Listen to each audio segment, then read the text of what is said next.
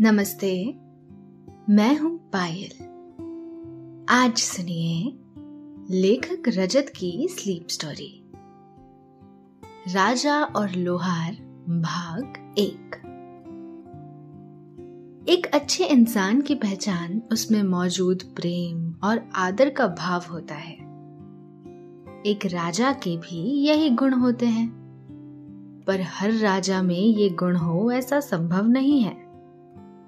ये कहानी एक ऐसे ही राजकुमार की है, जो राजकुमार से राजा बनने तक की एक रोमांचक यात्रा तय करता है। किस तरह एक योजना तैयार की जाती है और राजकुमार को लोहार का जीवन जीना पड़ता है और एक लोहार को राजा का जीवन। ये रहस्यमय कहानी है। एक राजकुमार और लोहार के राजा बनने की लेकिन इस कहानी को सुनने से पहले आप अपने आसपास की सारी लाइट्स ऑफ़ करके आराम से लेट जाएँ। अपनी आँखें धीरे से बंद कर लीजिए थोड़ा सा अपने शरीर को आराम दीजिए। थोड़ा और आराम। अपने शरीर को बिल्कुल ढीला छोड़ दीजिए। कोई टेंशन नहीं, कोई तनाव नहीं। अपने दिमाग में चल रहे सभी विचारों को, चिंताओं को त्याग दे। एक शांति सी महसूस करें। सभी नेगेटिव पॉजिटिव विचारों को धीरे धीरे निकाल दे। हाथों को सीधा करिए और अपने कमर के साइड में रख लीजिए।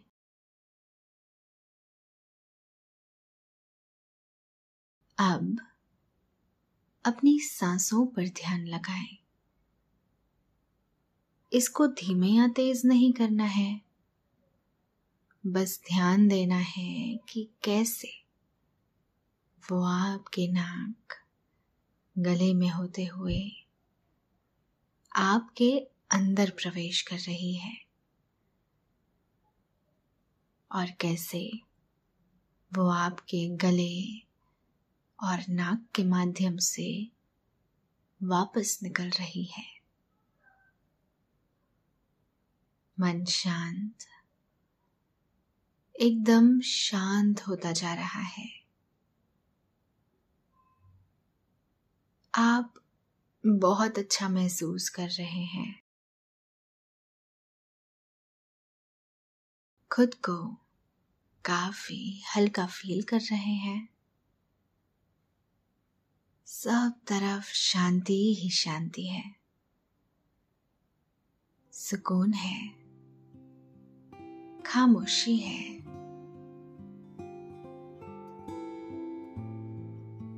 राजा की पहचान किस तरह होती है? अगर वो अपने असली रूप में हो तो उसे पहचानना आसान होगा।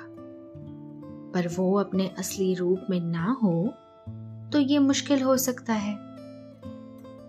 ये उसके व्यवहार पर भी निर्भर करता है, या नहीं भी करता।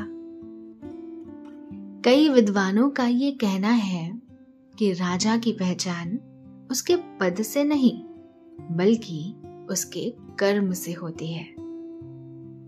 बहुत से आम इंसान इस तरह ज़िंदगी जीते हैं, जैसे वो किसी राजा से कम नहीं।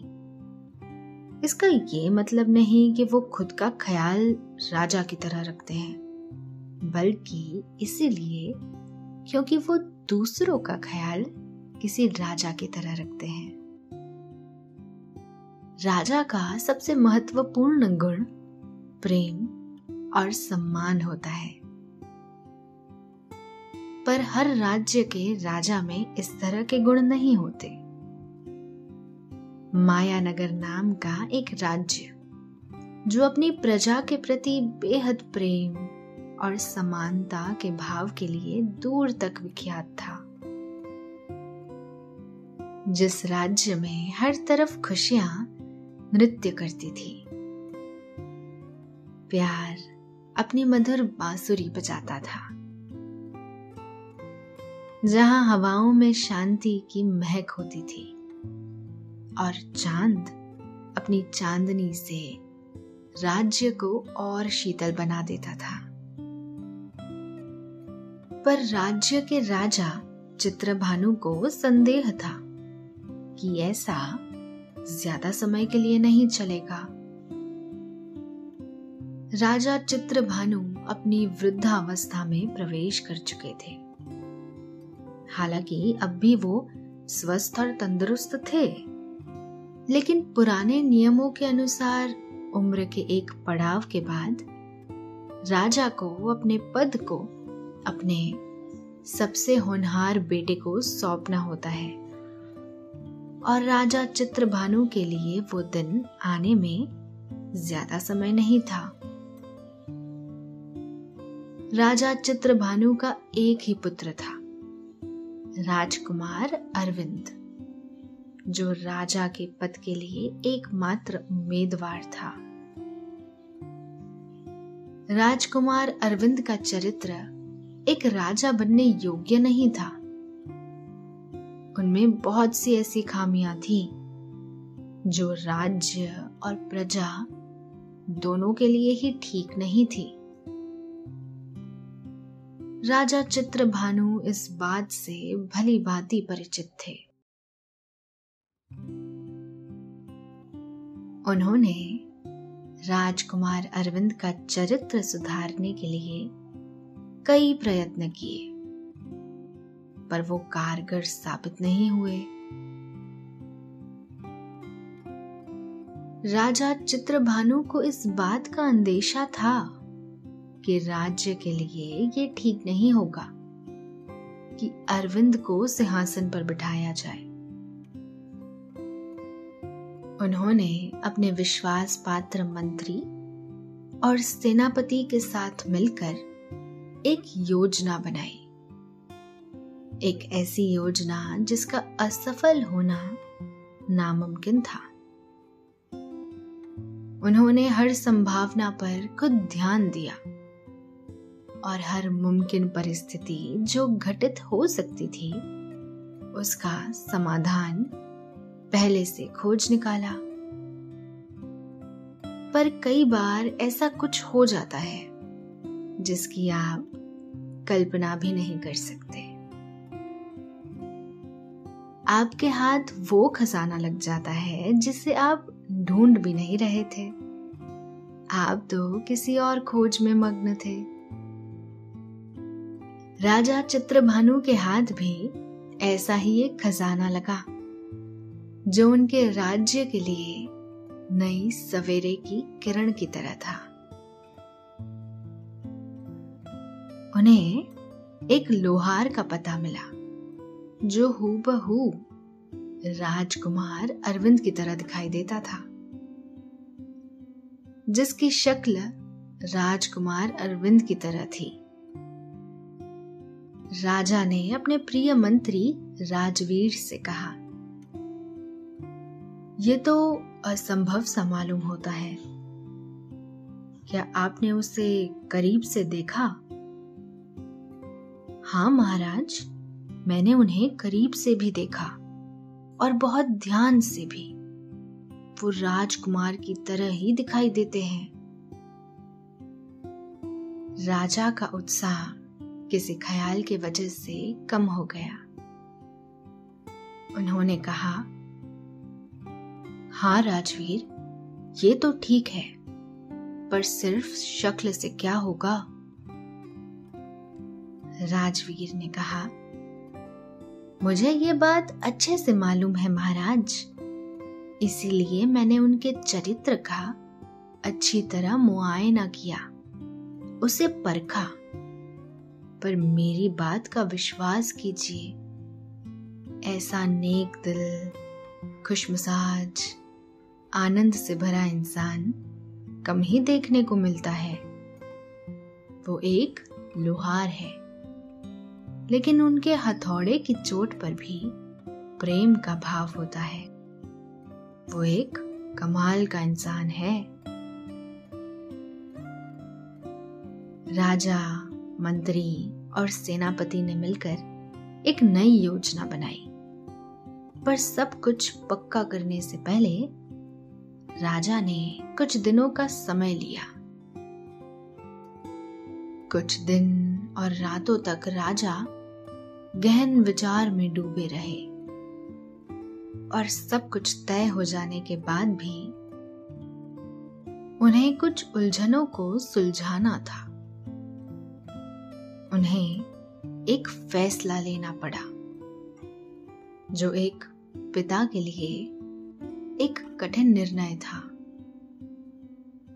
पर आखिरकार वो एक राजा भी तो थे। राजा चित्रभानु ने राजकुमार अरविंद के राज्य अभिषेक की घोषणा की। लेकिन इससे पहले उन्होंने राजकुमार के सामने एक अजीब सी शर्त रखी। अरविंद आपको एक गाँव में जाकर रहना होगा। हमारे राज्य से कुछ दूर, पहाड़ों के पास बसा एक गाँव, ताजपुर। वहाँ आपको एक लोहार की तरह जीवन व्यतीत करना होगा, एक आम इंसान की तरह। इतना सुनकर राजकुमार ने कहा, पर ऐसा करने की कोई आवश्यकता नहीं है, महाराज। हम एक अच्छे राजा साबित होंगे। हम आपको विश्वास दिलाते हैं। वैसे भी ये करने से हासिल भी क्या होगा? राजा ने कहा, पहली बात तो ये है कि ये अनुभव लिए बिना आप राजगद्दी पर नहीं बैठ सकते। और दूसरी बात यह है कि ये तो आपको वहाँ जाने के बाद ही पता चलेगा। कि आप वहाँ क्या सीखते हैं। आप में कितना बदलाव आता है। हमें विश्वास है। वहाँ से आ जाने के बाद आप राजा बनने योग्य हो जाएँगे।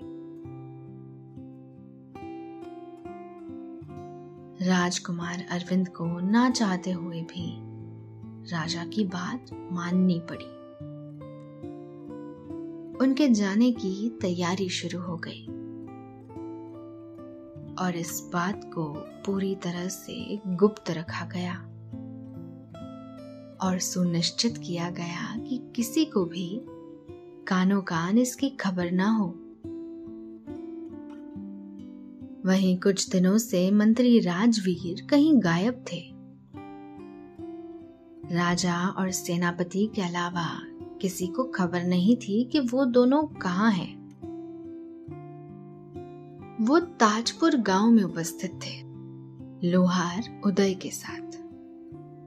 उन्होंने लोहार उदय को योजना के अनुसार सब समझा दिया। पहले तो उदय नहीं माने, पर राज्य की भलाई के लिए उन्हें ये सब कबूल था। उन्हें अपना पेशा बहुत प्रिय था। फिर भी वो उसे छोड़ने के लिए तैयार हो गए। ताजपुर गाँव में भी किसी को भी इस योजना के संबंध में कोई जानकारी नहीं थी। और फिर वो दिन भी आ गया था, जब राजकुमार अरविंद को अपना महल छोड़कर जाना था।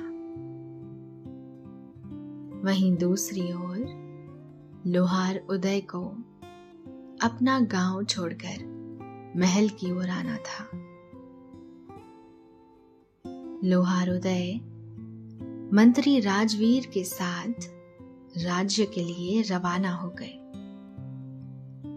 और राजकुमार अरविंद, सेनापति के साथ अपनी मंजिल की ओर बढ़ चले।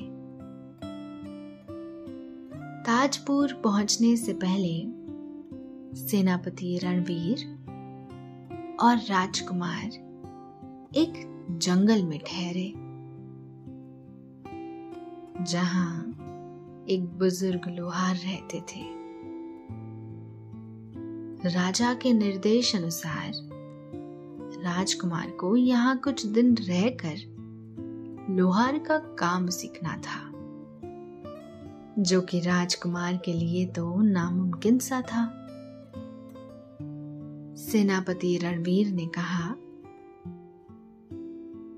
ये सीखे बिना ना आप वापस राज्य जा सकते हैं, ना ही ताजपुर।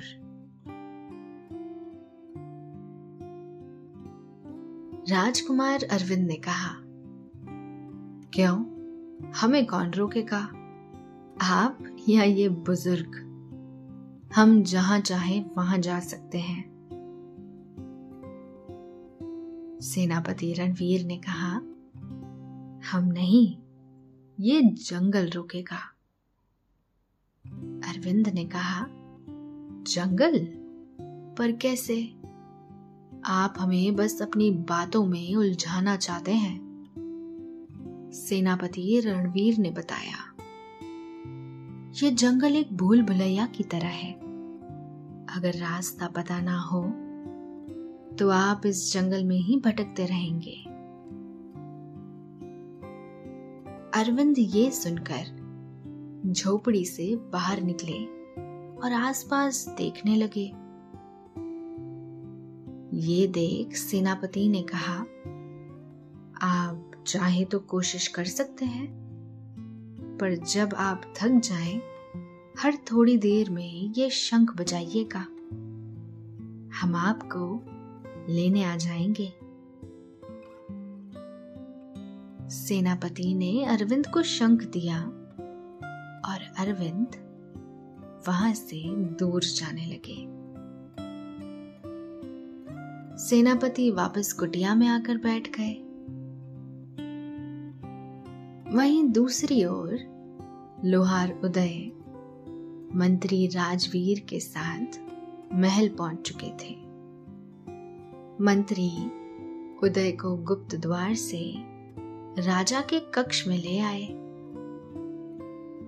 राजा चित्रभानु उसे देखकर आश्चर्य में पड़ गए। उन्हें ऐसा लगा जैसे राजकुमार ही उनके सामने आ खड़े हैं। पर उदय की चाल ढाल और बोलने के अंदाज से उन्हें विश्वास हुआ कि ये उनका बेटा नहीं, बल्कि लोहार उदय है। राजा ने लोहार से कहा, आपको पता है आपको यहाँ क्यों लाया गया है? उदय ने कहा हाँ महाराज, मुझे मंत्री जी ने सब समझा दिया है। फिर भी मैं थोड़ा उलझन में हूँ। मुझसे ये महत्वपूर्ण कार्य होगा या नहीं? राजा ने कहा आप उसकी फ़िक्र मत करिए। जैसा आपको बताया जाए, आप वैसा करते जाइए। राजा ने मंत्री और उदय को वहाँ से जाने की आज्ञा दी और आगे की तैयारी शुरू करने को कहा। मंत्री राजवीर उदय को राजकुमार की तरह रहने का प्रशिक्षण देने लगे। राजकुमार की तरह बोलना, खाना, चलना, हर तरह की बात उन्हें बताई गई। उन्हें उन सभी लोगों की तस्वीर दिखाई गई जिससे राजकुमार परिचित थे।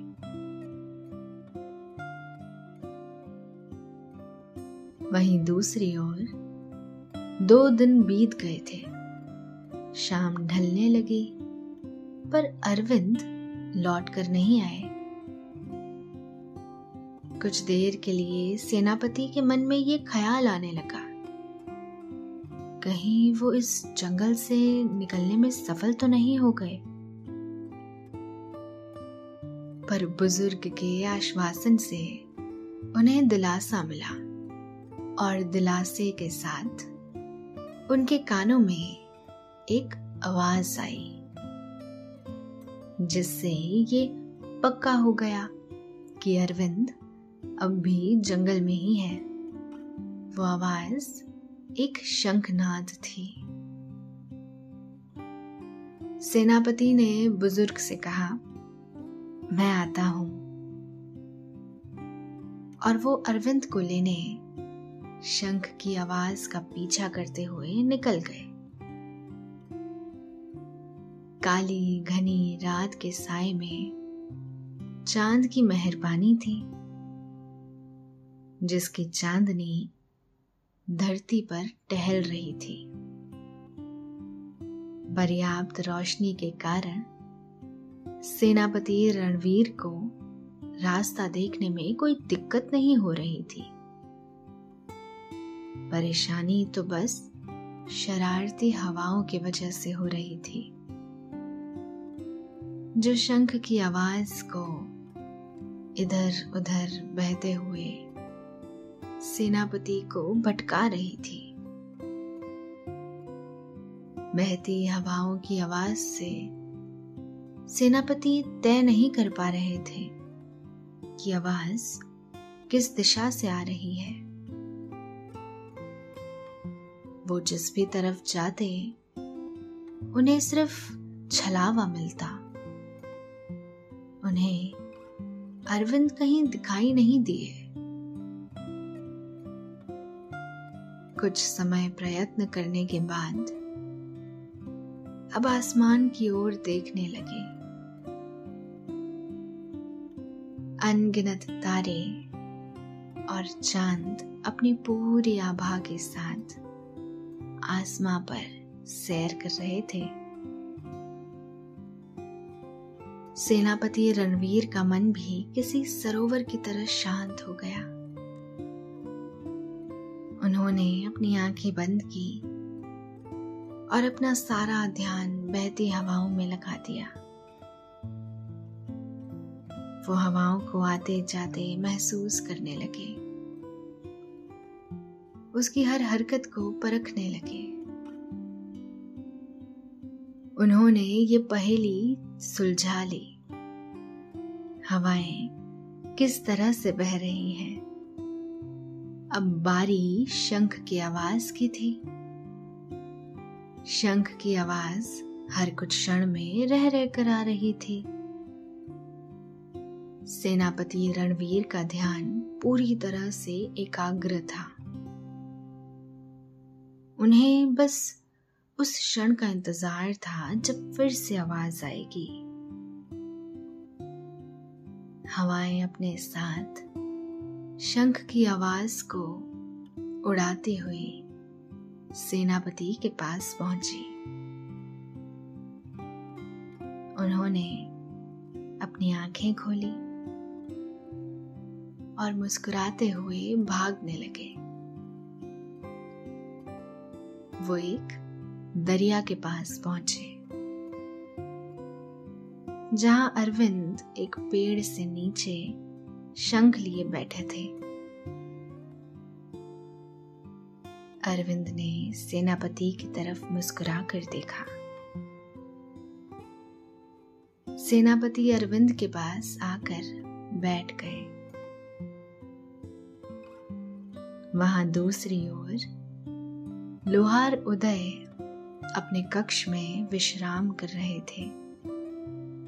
तभी एक हथौड़े की आवाज़ ने उनका ध्यान अपनी ओर आकर्षित किया। लोहार आवाज़ सुन खुद को रोक नहीं पाए। उन्होंने छज्जे से झाँक कर नीचे देखा। बागान में एक बालक किसी चीज़ पर हथौड़ा चला रहा था। उदय ने खुद को समझाने की कोशिश की, पर उनका मन नहीं माना। वो छज्जे से ही एक पेड़ की डाल के सहारे नीचे उतर गए। उन्हें देख उस बालक ने हथौड़े को रोक दिया। उदय उसके पास गए और कहा, आप यहाँ क्या कर रहे हैं? बालक ने कहा मैं तो बस ऐसे ही इस लोहे के टुकड़े को आकार देने की कोशिश कर रहा था। उदय ने उनसे हथौड़ा लेते हुए कहा, आपका नाम क्या है? मुझे अंकुर के नाम से बुलाते हैं, उसने कहा। उदय ने कहा, अंकुर, मैं आपको बताना चाहता हूँ।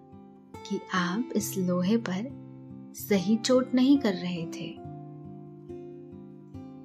उदय ने उन्हें हथौड़े को चलाकर बताया।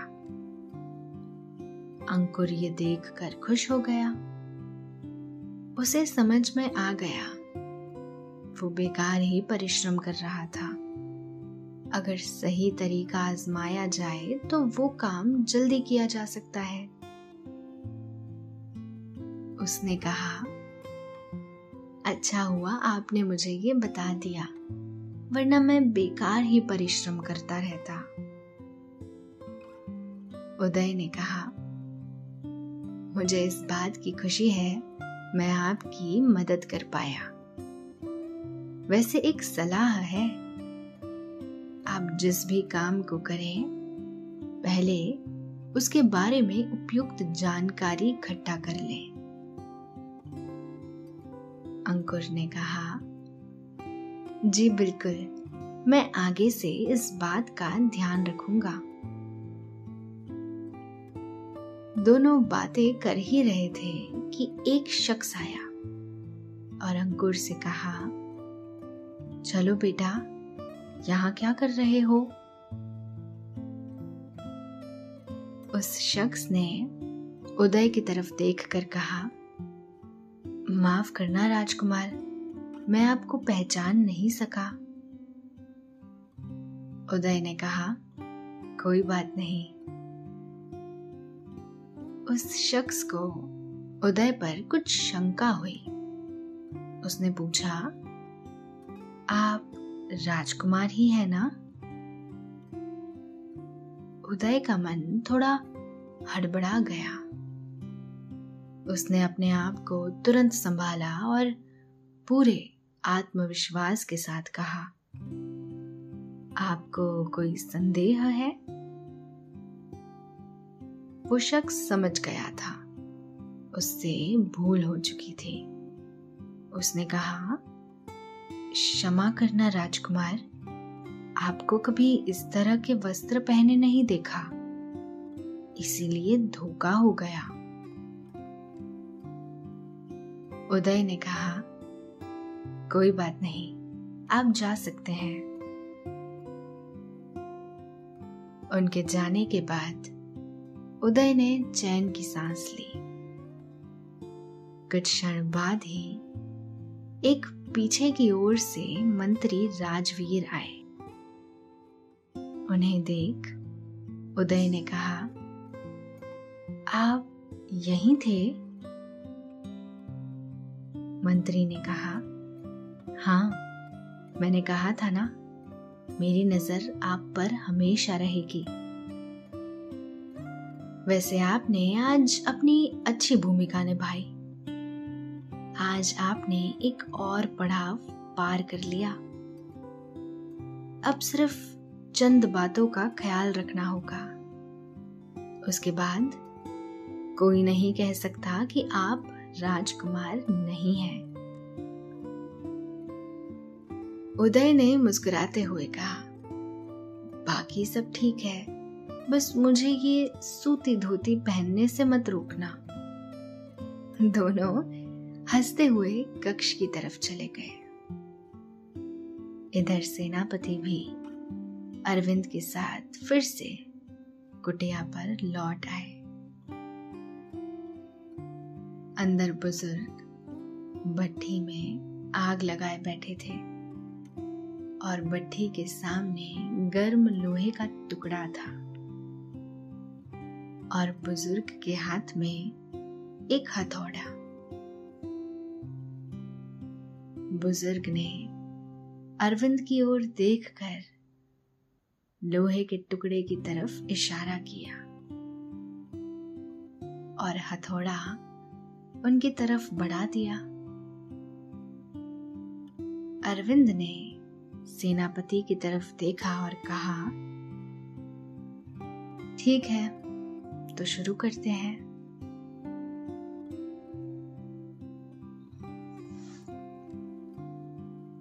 तो दोस्तों, आपने ये कहानी सुनी। राजा और लोहार का पहला भाग। तो अब आगे क्या होगा? क्या राजकुमार लोहार का काम सीख पाएँगे? और क्या उदय राजकुमार की तरह बन पाएगा? जानेंगे इस कहानी के दूसरे भाग में। पर फ़िलहाल, रात के तराजू पर नींद का वज़न बढ़ रहा है। ये वज़न आपकी पलकों पर उतर रहा है। आपको आहिस्ता आहिस्ता नींद आ रही है। शुभ रात्रि।